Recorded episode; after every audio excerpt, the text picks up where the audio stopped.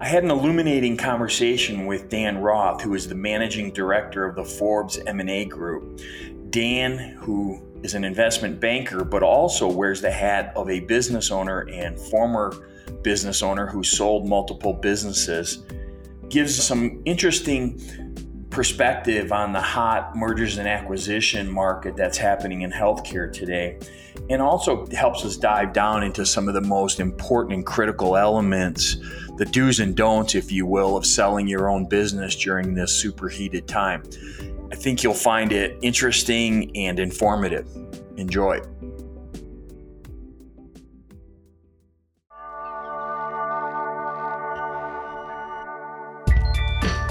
It's time for the Healthcare Huddle, simplifying the business of healthcare. Presented by Encompass Medical, devoted to helping organizations succeed with customized medical practice management services. Visit encompassmedical.com today. Now, here's your host, Michael Zerbis.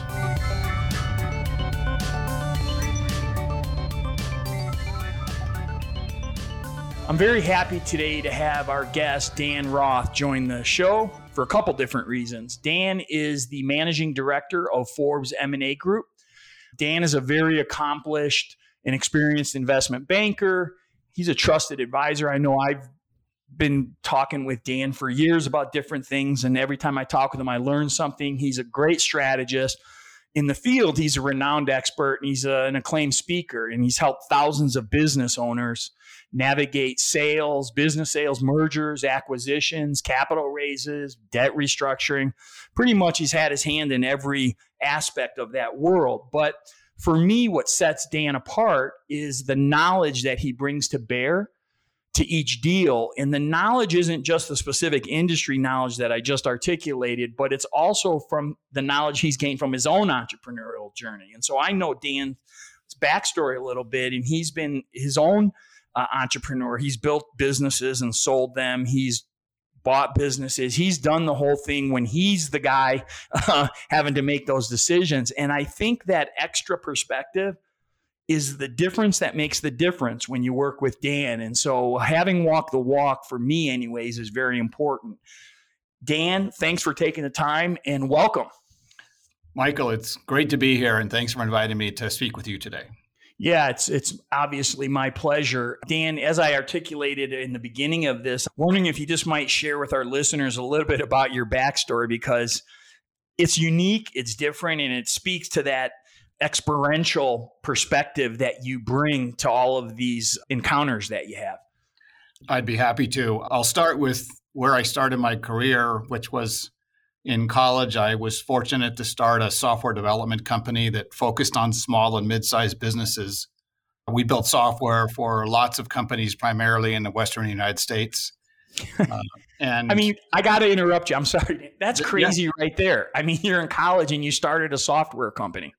Well, I, I, I sort of fell into it, Michael. I, I, I had a job as a programmer where I didn't think I knew what I was doing. And as I got more proficient, clients of that company kept coming to me asking me to write custom software for them, and hmm. eventually turned that into a one person company that grew to three people and then five people. And I was getting my college degree and was able to connect with a lot of really smart computer science students. So most of my employees came from the college that I attended, which interesting. meant I was able to recruit some of the best and brightest that were really just looking for work experience. But that enabled me to build a killer team of developers that you know even though we weren't that old we were really skilled at what we did and the, the business rewarded us. And so i did that ran that all the way through college and then when i graduated i was able to sell that company i actually sold it to my biggest competitor who had offered many times to buy me and so that's how i sold that company and after that i worked for an international company for several years i got the good fortune of traveling all over the world at a fairly young age. And while I was doing that, I met up with a guy in the United Kingdom, and he was working for Lloyd's Bank of London. And he was their director of technology, and he had an idea for a new kind of software for international banks, but he didn't know how to build it. So we formed a partnership, and I actually hired back many of my former employees, and we built that software for international banks. And we ended up selling it to over 400 banks around the world. Wow. And basically realized that to build that company further, I would have to raise money and hire more people and live on an airplane traveling all over the world and decided that wasn't what I was up to. So I went ahead and sold that company again. So that was my second business sale. And so those those are a couple of the software companies that I built and sold. it's fascinating to me. I mean, you know, you're classic entrepreneur, right, Dan? You you're opportunistic. You saw a market need, right, in both cases, and you kind of just jumped in and said, "I'll do this."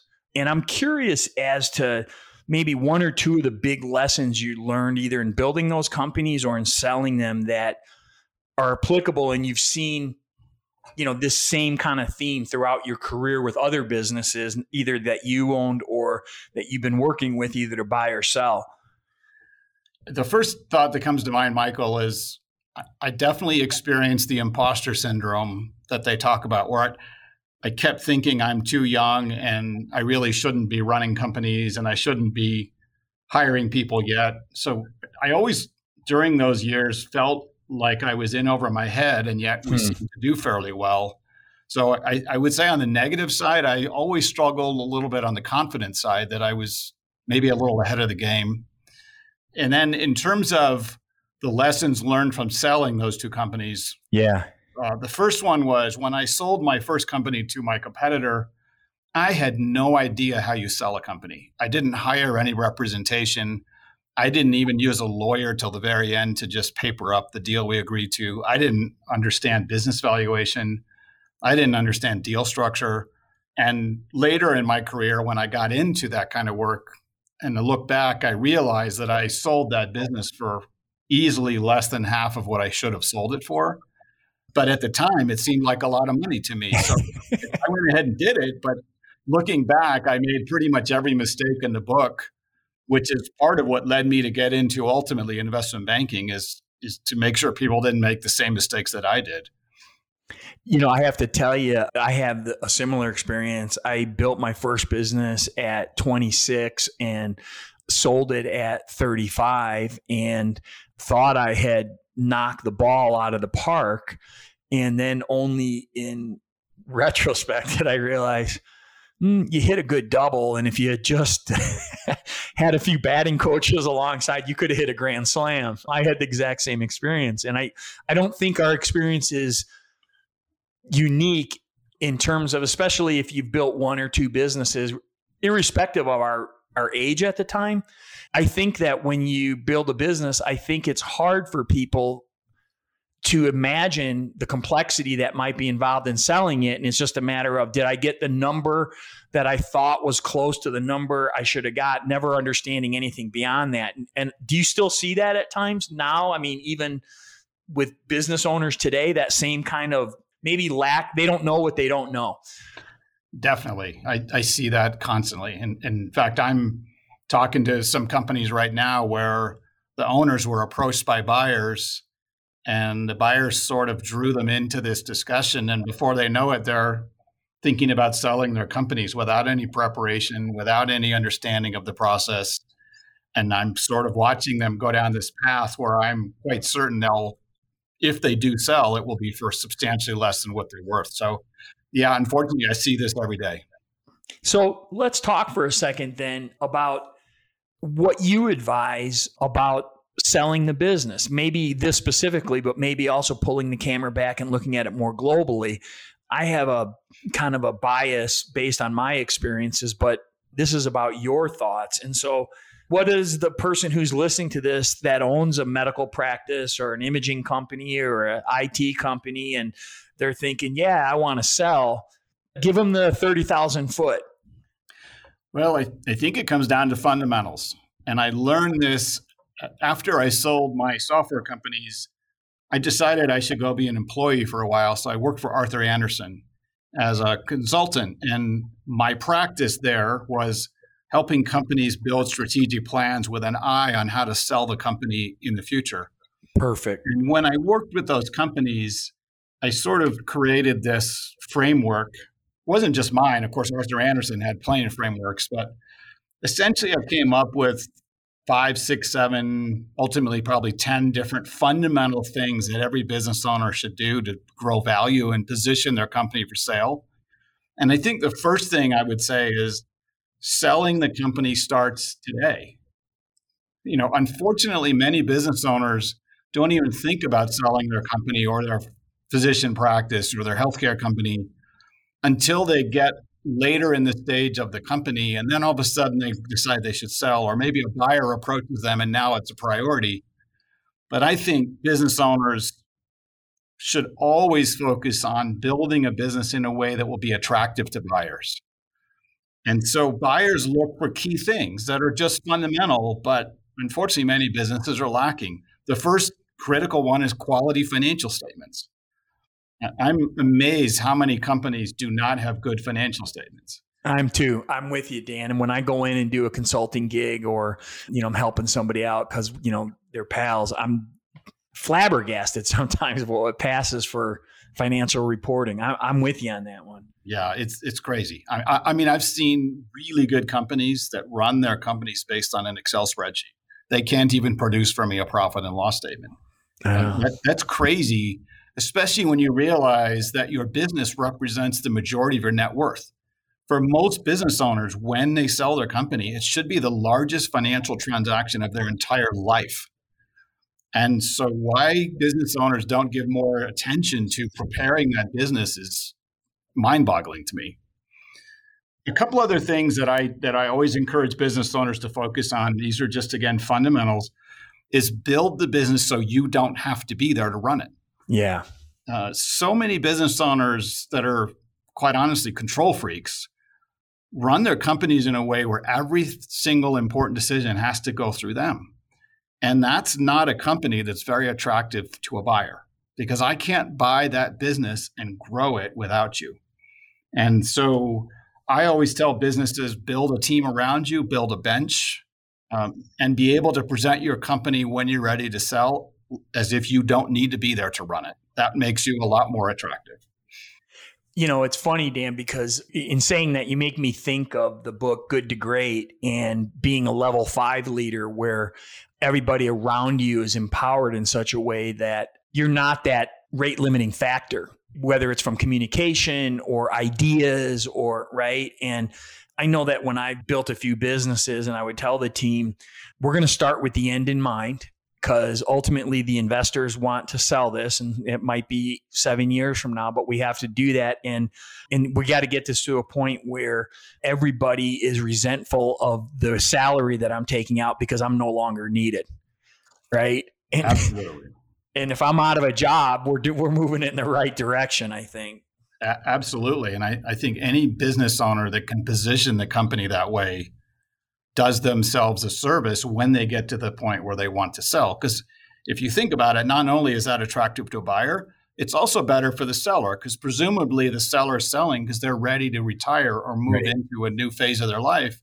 Right. But if your entire business revolves around you and you sell that company, the buyer is not going to let you go. You're still going to be there.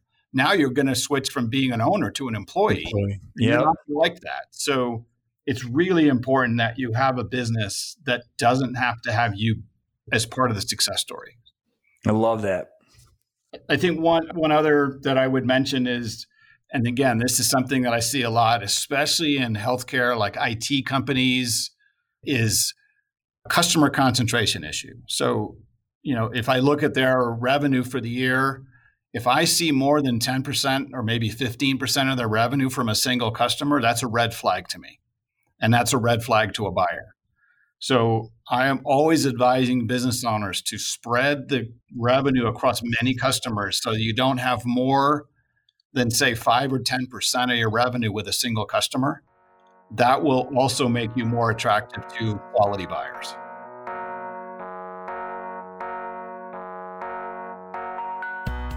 Encompass aims to put the provider back in control of the healthcare equation the payer enrollment and provider privileging service takes advantage of long relationships with both private and government payers to help reduce the cost of avoidable denials. The largest denial class is a payer identified credentialing error. Encompass's team focuses exclusively on satisfying the reattestation needs, maintenance of expirables, and complete taxonomy accuracy for your providers to help capture all that is due to you from each payer. Some of our current clients have seen their provider revenues increase by up to $50,000 a year by having the Encompass payer enrollment and privileging team focus on management of the intentionally complex and cumbersome payer enrollment process. Contact us today to learn more about Encompass's payer enrollment and privileging process and how we can help improve your revenue capture through strategic and focused payer enrollment management. For more information, go to encompassHDS.com, select Credentialing and Payer Enrollment, and click the Learn More button to schedule a discovery call. Because the buyer is seeing that concentration as risk, all their eggs are in one basket. And if for any reason that account goes, it's a disproportionate amount of revenue. Am I making that jump correctly? Is that why? Exactly. It's it's a risk factor. So it doesn't mean you cannot sell a business that has high concentration. I, I worked on a sale of a company last year that was an IT services company, and the owner literally had 90% of the revenue from a single customer. We were hmm. able to sell that company but he did not get the value that he would have gotten had he had a much more diverse customer base. Because they're pricing in that risk. Exactly. Exactly. And and every buyer, one of the first questions we get with any client is do we have any customer concentration issues? So tackle that ahead of time. Spread those customers, build your business in a way where you have a diverse set of customers. And then as a follow on to that, a big attractive concept right now for many kinds of businesses is the ability to show recurring revenue, contracted monthly, annual recurring revenue. That will help drive your value higher. So, if you can evolve your business model so that you have more recurring revenue and less project or one time revenue, that will help you as well when you start talking to buyers. And I'm assuming, as a corollary to that, that the longer those contracts are, the better, because that's uh, ostensibly somewhat of a risk mitigation factor. It's not everything, but it goes on your side of the balance. Am I right on that? Or exactly, you're spot on because it, you know, buyers they don't like risk, so you know they're, what they're trying to do is manage the risk when they buy a business. So what they're first going to focus on are typical risk factors.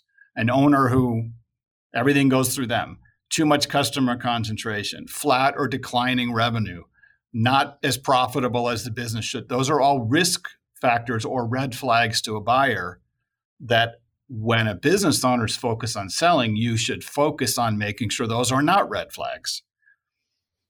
Yeah, it's, you know, and it's interesting because I know that I heard you uh, speak previously and you had mentioned something about that you also want to sell your business while it's still climbing, not when it's at its apex. Did I hear that correctly? And if I did, could you explain that a little bit? Because it was interesting to me and it was counterintuitive.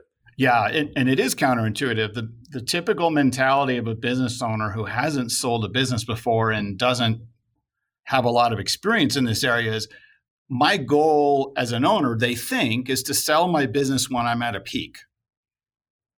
But the problem with that is the buyer knows you're at a peak and what does that mean for the buyer? So you're essentially saying, I'm buying you at the top of the market, or I'm buying your business when there's no room for me to approve it. What business owners who think like that don't take into account is that buyers buy businesses to make a return on their investment. They're not buying businesses just for the fun of it. And how do I make a return on my investment? Well, I want to know that when I buy a business, over the next two, three, four, five, ten years, I'm going to grow that business and I'm going to make that business more profitable. So, what I want to do as a business owner is sell my company ideally two or three years before the peak, where the forecast for the next two or three years looks really great and believable and has a foundation underneath it because then the buyer will be seeing a business that is growing, has a really good backlog, a really good forecast. That will get a buyer much more excited than buying a business that's essentially at the peak of its performance. You know, I got to stop here for a second because I think what you're saying is really important. And I want to tie it back to the earlier uh, comments that we were saying about where you and I had maybe um, made some mistakes in selling our businesses ourselves. This is a perfect example, in my opinion. Tell me if I'm out of my mind, but that this is where you want a trusted advisor by your side, not only for that advice, but also to be able to tell that story to the prospective buyers. And I think it's much harder for me, if I'm the business owner, to tell that story than it is for an advisor who speaks that language, who knows the industry, maybe brings their own cachet in terms of credibility and trustworthiness to be able to get that message across because the ability to get that message across is fundamentally the ability to turn that into dollars, right? Absolutely. Yes. And that's what good investment bankers do is they they get inside of a business owner's mentality, their head, their thinking, their company, and they figure out how to tell the story of that entrepreneur and their business in a way that's compelling to buyers. It doesn't mean that the business owner can't tell their story, but it's always better to have somebody else telling the story for you, I believe, because I can brag about somebody more than they're going to brag about themselves. Most yep. people try to exhibit some level of humbleness, where in selling a business, that may not serve you so well.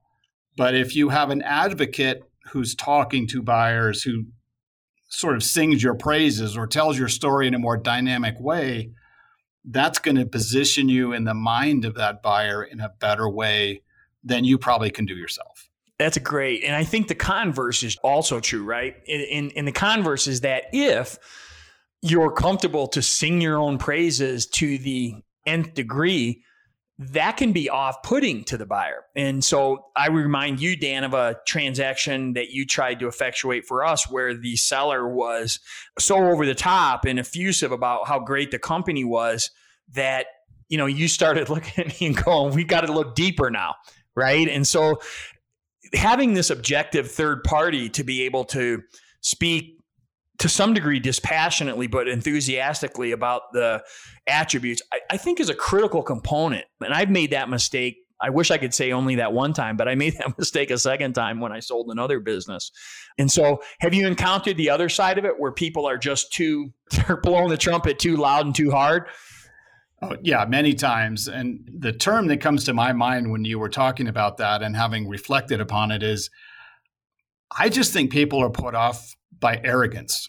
And many business owners, by the very nature of what made them successful, which is incredible self confidence, incredible drive, incredible resilience, it also sort of gives them this hero complex. And I find when they're talking to sophisticated buyers and they're coming across as, I'm so great and I'm this know it all and I'm just amazing most of the times that I see that happen, it's very off putting to buyers, even if it's a good company, because I just don't think people like to hang around people that are arrogant. And that's how it comes across. I think you're right. And I, I would say that that's a particular challenge that we have in healthcare that we work on, whether it's, you know, a CEO like myself who might get too full of himself or a physician lead who, you know, forgot to stay connected to the team. And so I think that there's a double whammy is that our industry has that anyway.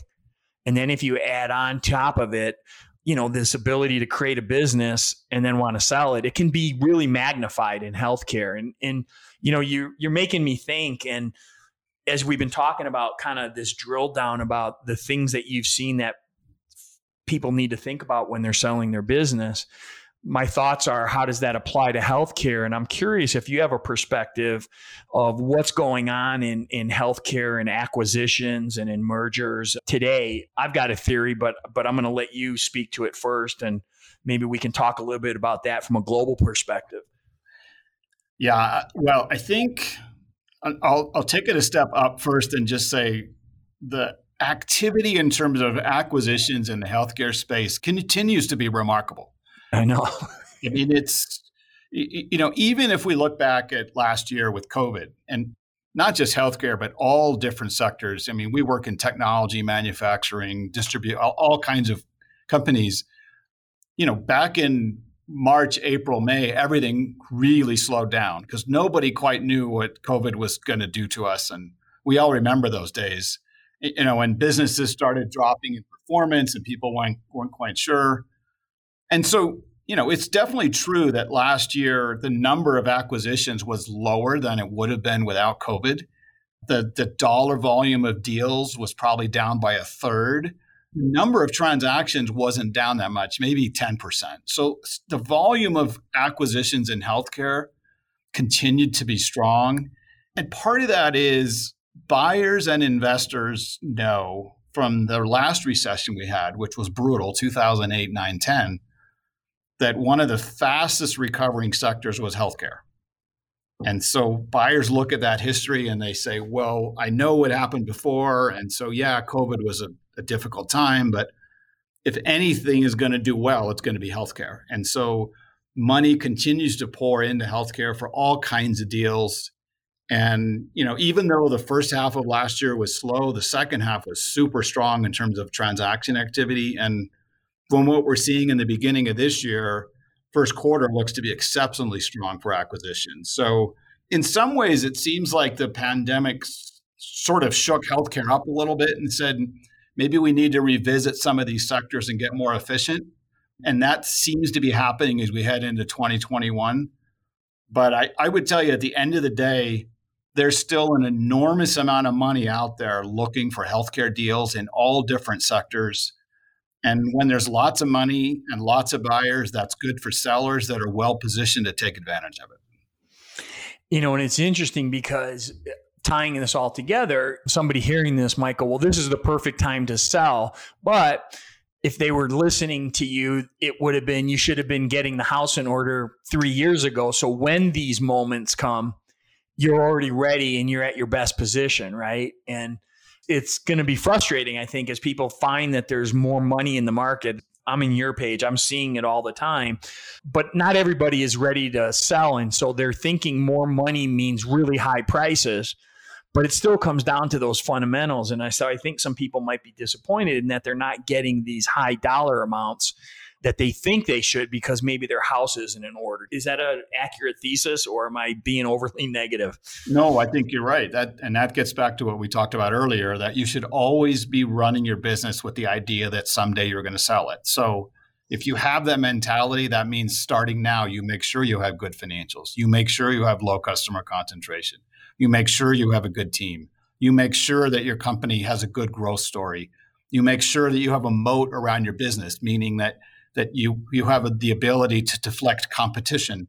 If you're focused on these fundamentals all the time, when a good cycle comes around, like we're anticipating this year, you are positioned to go forward. And and that's gets back to what we talked about at the beginning business owners should always be running the business with the idea that hey i might need to sell or want to sell next year or the year, year after you never want to sell under pressure you always want to sell when you're in control that's great. And pressure could be good and tough pressure. Pressure isn't just when the business is doing bad. Pressure could be I'm pressured because I think this is the peak opportunity because there's so much money in the market. That's a different kind of pressure, but it's still pressure. No question. It, th- there is pressure of all kinds. It could be there's so much money that I feel like I ought to take a deal a few years earlier than I would have. Yeah. The other there's other pressure. Maybe my company's growing so well that I can't capitalize it anymore. I need a partner. I need somebody to come in and help me grow it faster. So it could be a financial constraint even though you're doing well. Unfortunately, some of the pressure that I've seen quite often with business sales are unexpected events. It could be you have a health issue. You know, something happens where you, you have to go take care of yourself, or sadly, it could be a divorce, or it could be a partnership dispute where your partner wants to leave and you want to stay, or vice versa. There's so many different things that business owners don't anticipate that often trip us up because we're not ready, and they do create that external pressure to have to move sooner than we're ready. Encompass Healthcare Data Solution focuses on collecting the maximum from your revenue cycle. The revenue cycle management team regularly performs top 10% of outsourced billing companies with a clean claims rate of 98.05%, a zero pay denial rate of 0.015%, and average days in AR of less than 24 days. Your practice could go back to focusing on providing quality healthcare to your patients without the nagging concern of leaving real dollars on the table. Encompass's revenue cycle management solution provides unparalleled visibility and control into your revenues by providing a comprehensive dashboard and reporting system. The same reporting and dashboard system that the Encompass team uses to manage itself. Like most other revenue cycle vendors, Encompass only gets paid on net collections. Unlike other companies, they have a highly developed and unique denials management system that helps to ensure that your practice gets every penny that you've earned. For more information, go to encompassHDS.com, select Revenue Cycle Management, and to schedule your discovery call today. You know, it's interesting because I'm thinking about what you said about COVID maybe shook up healthcare, and I was thinking about a couple things that I know that have happened. One is that this loosening of the rules regarding telehealth and the change in reimbursement for telehealth has expanded, certainly in mental health, but also in rural environments, the ability to bring care to people and, and, increase your catchment area. And by increasing your catchment area, you're increasing the number of bodies that you can reach. And you basically have grown your business by regulatory change that many people think is going to become permanent as a result of the response to COVID. Right. And so that creates less risk and more stability for a lot of these businesses. And it's going to be interesting as we come out of this COVID to see how everything settles, right? I'm talking from a regulation standpoint, this money that you're seeing. Do you have a sense of you think the whole year is going to go gangbusters? You think next year is going to be the same kind of hot market, or do you not really have a sense yet? Well, I'm always careful with my crystal ball. I'm putting you on the spot, my friend. Because if I had a crystal ball, I wouldn't still be working for a living. And you certainly uh, wouldn't be on this podcast. Yeah, exactly. I, you know, so so uh, my way of looking at things i'm kind of a data freak and i'm also just a researcher and, and i just study dynamics in the market and based on what i see i think we're positioned well for at least the next 18 to 24 months in terms of the healthcare sector for robust activity hmm.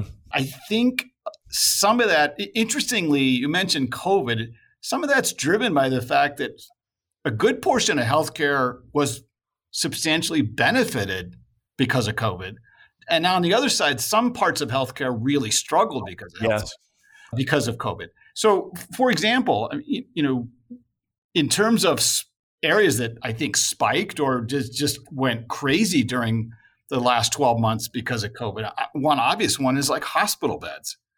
Right? If you manufacture hospital beds, you probably had gangbuster year because we had such demand in the hospitals. If, if you were in the business of making ventilators, if you provided the prescription drugs that were used to treat COVID, that then you you're doing great. You mentioned this just a minute ago when you were talking about telehealth.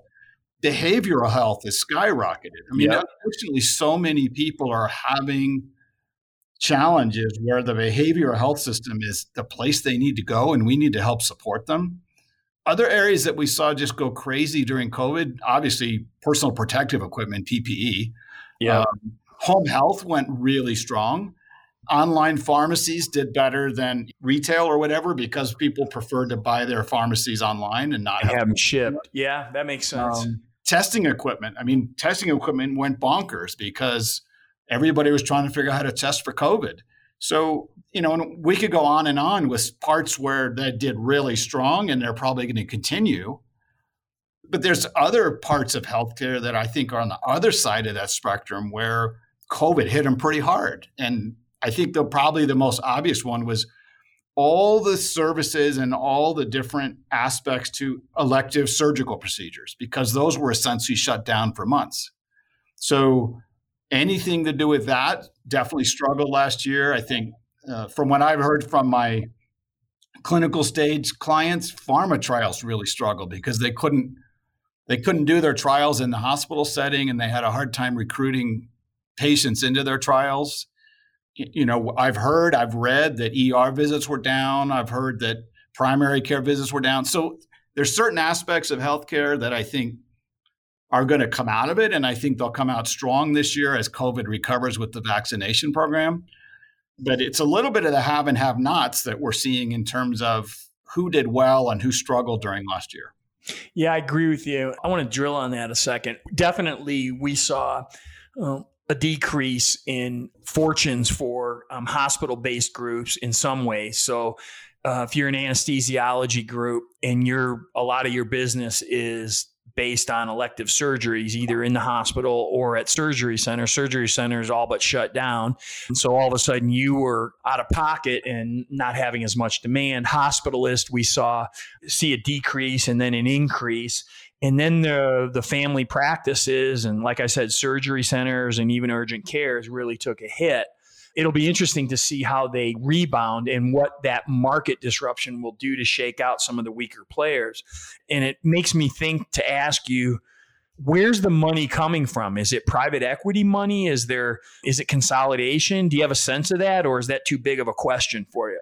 Well money is definitely coming from private equity. Yeah. Uh, there's a term we use in the business it's a little bit of lingo called dry powder which essentially means how much money private equity has sitting in their funds, i.e., bank accounts, that they have available to make acquisitions with. Sure. And, you know, that's literally a trillion dollars or so, depending on which study you look at. I mean, there's wow. just an enormous amount of money sitting with private equity. And what makes private equity unique as a buyer is private equity is fundamentally set up to make money by buying if they don't buy companies, they don't make money. So they have this urgency to put their capital to work, which is what we hear a lot in our business.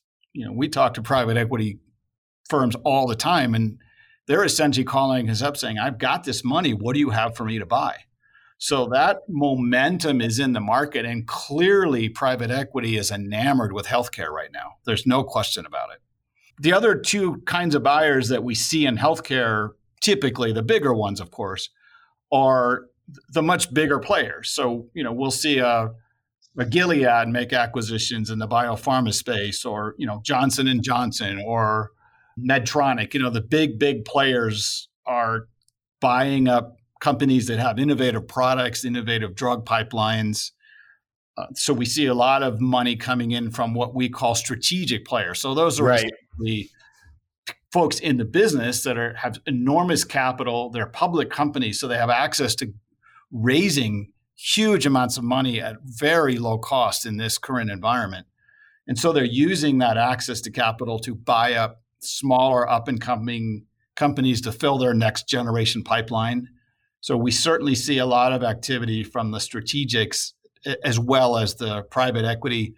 And then we can add along with private equity certainly smaller groups, but there, there's hedge funds that have gotten active in making acquisitions in healthcare, and to a certain extent, what are known as family offices, which are yeah. very high net worth folks who maybe made their money in healthcare and, and now you know they want to invest some portion of their of their family wealth into buying other healthcare companies. So those are probably the primary acquirers that we see in the market today.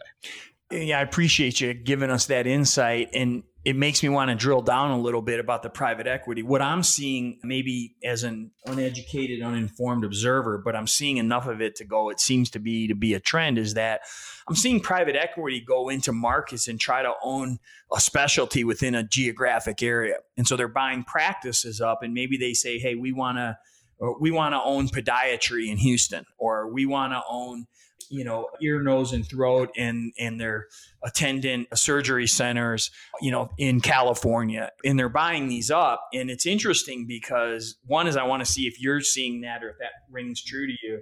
Because I think it presents a unique challenge for the physician owners. And I wanted to talk to you a little bit about that. But let me see if you agree with the thesis first.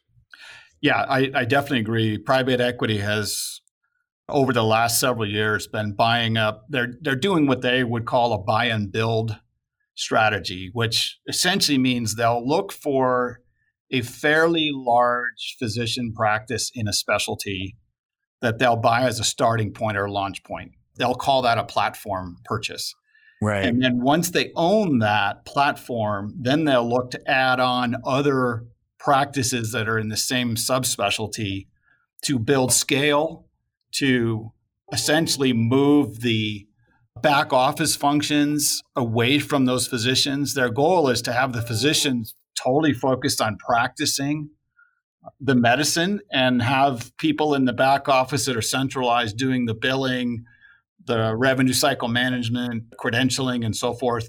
And so, yeah, we're definitely seeing that strategy play out within private equity where they're buying and building scale.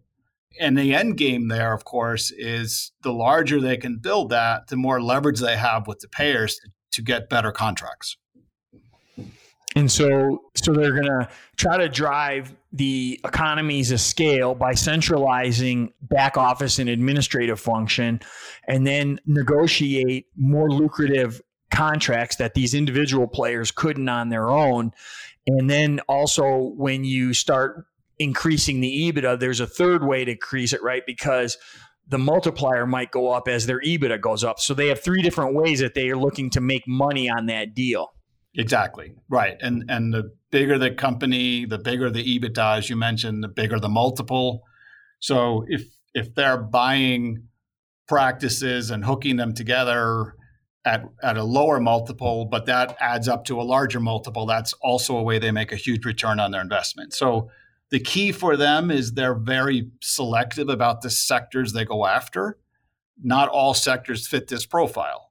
And so once they do find a sector that they like and they find that platform, then they will, very aggressively go after other similar businesses to build this larger physician practice that could be regional or even national. You know, it leads naturally into this area that I've seen firsthand, which is by definition of what what you just so eloquently described, there's an actual misalignment of values of this new partnership right? If ostensibly the physician group's first and fi- foremost is to deliver high quality care, that may or may not be in line with a desire to streamline cost, right? Which might mean, hey, we want to make sure you're spending 15 minutes in the room, not 22, because MZ needs 22 minutes as opposed to 15. So there may be some production and, and pressure. There may be some expense pressure that you can't run the business. And so there's this other side of it that the physician owners really have to think long and hard about what it means now to be an employee if this isn't the value realizing event that allows them to say, I'm good and I'm done forever. Right. Right. I think that's correct. What I would say is it, it's interesting how the private equity group will approach the doctors. Essentially, the message is we're going to pay you as well or better compared to what you're paying yourself now and we're going to alleviate you of all the challenges of administering a practice. We just want you to focus medicine, which certainly for many doctors these days, with all the administrative burden, sounds very attractive. That's all. Yeah, you're right. The other side of that, as you mentioned, is you know private equity investors want a return on investment. So to drive return on investment, I want that doctor to be more efficient. So there is that pressure as well. What I've seen, however, maybe not all private equity groups, certainly private equity groups have come to understand that patient care and patient satisfaction is every bit as important. So if I push a doctor to that's interesting. Turn patients too quickly and the patients start going somewhere else, I'm shooting myself in the foot. And I think as private equity learns this sector more and more, they're realizing I've got to keep my patients happy because that's the gold for a physician practice. You know, it's interesting, Dan, because if you had, you know, put me on the spot and said, "Do you think that private equity understands that or doesn't?" I would have said absolutely not. And so it's really interesting that they're educating themselves on the market and then finding a different way to understand what success looks like.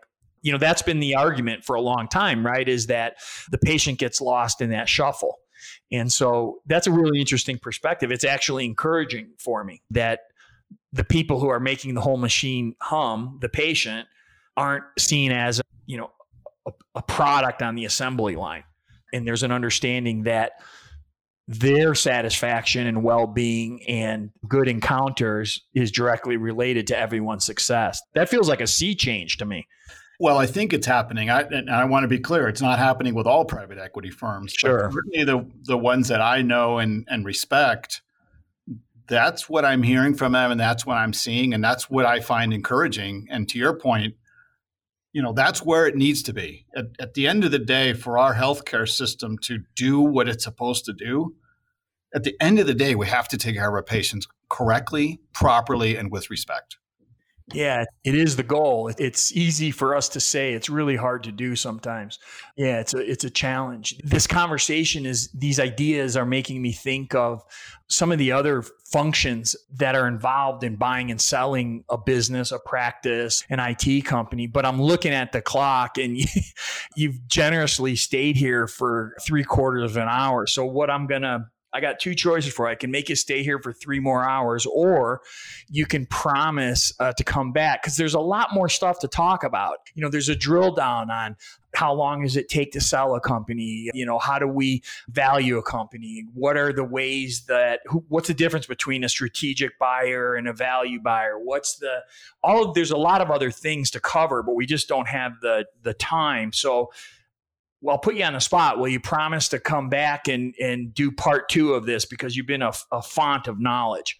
Well, Michael, I'd love to. I, I enjoy this conversation and I hope it's going to be helpful to your audience. And as, as you said, there's when we talk about mergers and acquisitions and buying and selling companies in healthcare, that there's so many different topics that we could cover, and um, I think we've just touched the surface today. Yeah, we have. And but I got to tell you, I consider myself a little bit experienced in buying and selling businesses. And yet, every time that I talk with you, my eyes get opened up and I have these aha moments of like, huh, I didn't think about that. Or, wow, that's a great perspective. Or, I didn't know that. And so I know that there's tremendous value for people who haven't been through a couple, three or four transactions like I have.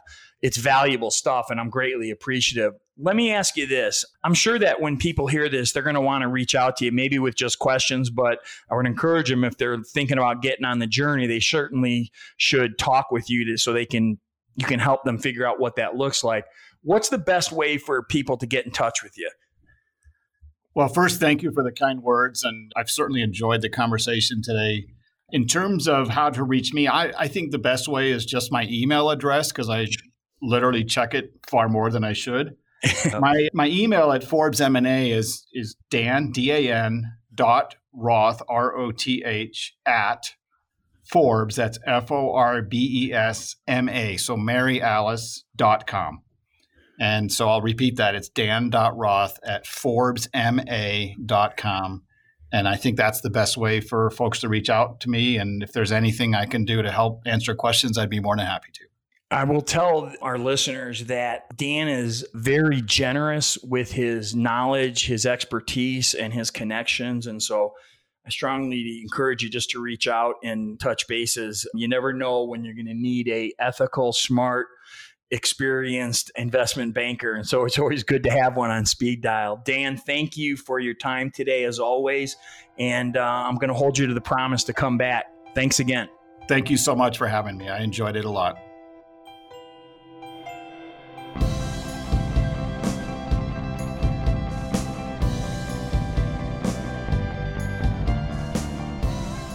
That was an illuminating conversation I had with Dan. Two things he mentioned really stood out to me. First was that he zeroed in on the idea that if possible, we should always be managing our businesses with the idea that one day we will want to sell them. That's no small task, but it's very important, I think. And two, he reminded us that the day we initiate our value realizing event will probably be the single largest transaction we will ever be involved in it sure does give a bit of perspective on what selling a business entails. And that got me thinking about current times and opportunity to cash out this year. For sure, we are in a superheated market today. In fact, some basic healthcare industry numbers are quite eye opening. HFMA reported that in Q4 2020, our year of the pandemic, counterintuitively showed a 21% increase in transactions over Q4 of 2019. PwC reports that private clinics and hospitals providing primary and elective care are facing consolidation in roll ups because government financial support is winding down and struggling practices are running out of cash. And the combination of high investor demand, scarce assets, and abundant financial capacity is a recipe for high valuations and high speed deal making. And experts predict this to continue for the next 12 to 18 months. So, those stats let us know that there is high demand, vast amounts of available capital, and a window of opportunity. But if we need to have been staging our business for years, how do we capitalize on these market conditions today? And should we even be looking? I think the answer is starting with the end in mind. There are three main questions we should ask ourselves. What is the minimum amount of money you would accept for the business and feel good about selling? Notice I said the minimum amount because that minimum amount leads to the second question. What do objective, knowledgeable observers value the business at today in its current iteration? Not what we think it's worth or what it might be worth if we stage it for sale, but what the market is willing to pay for it today. And three, what do we want to do after we sell? The answer to this question dictates the terms of the deal, but not necessarily the price. If the answers to questions one and two are in sync, then I think it would be painful to not at least get a sense of the deal making possibilities that exist today. The future what ifs are worse, in my opinion, than the prospect of a deal never materializing. But because a huge percentage of many owners' net worth is tied up in their business, it would be wise to have a trusted guide along the way to help consummate the largest single transaction you will ever be involved in.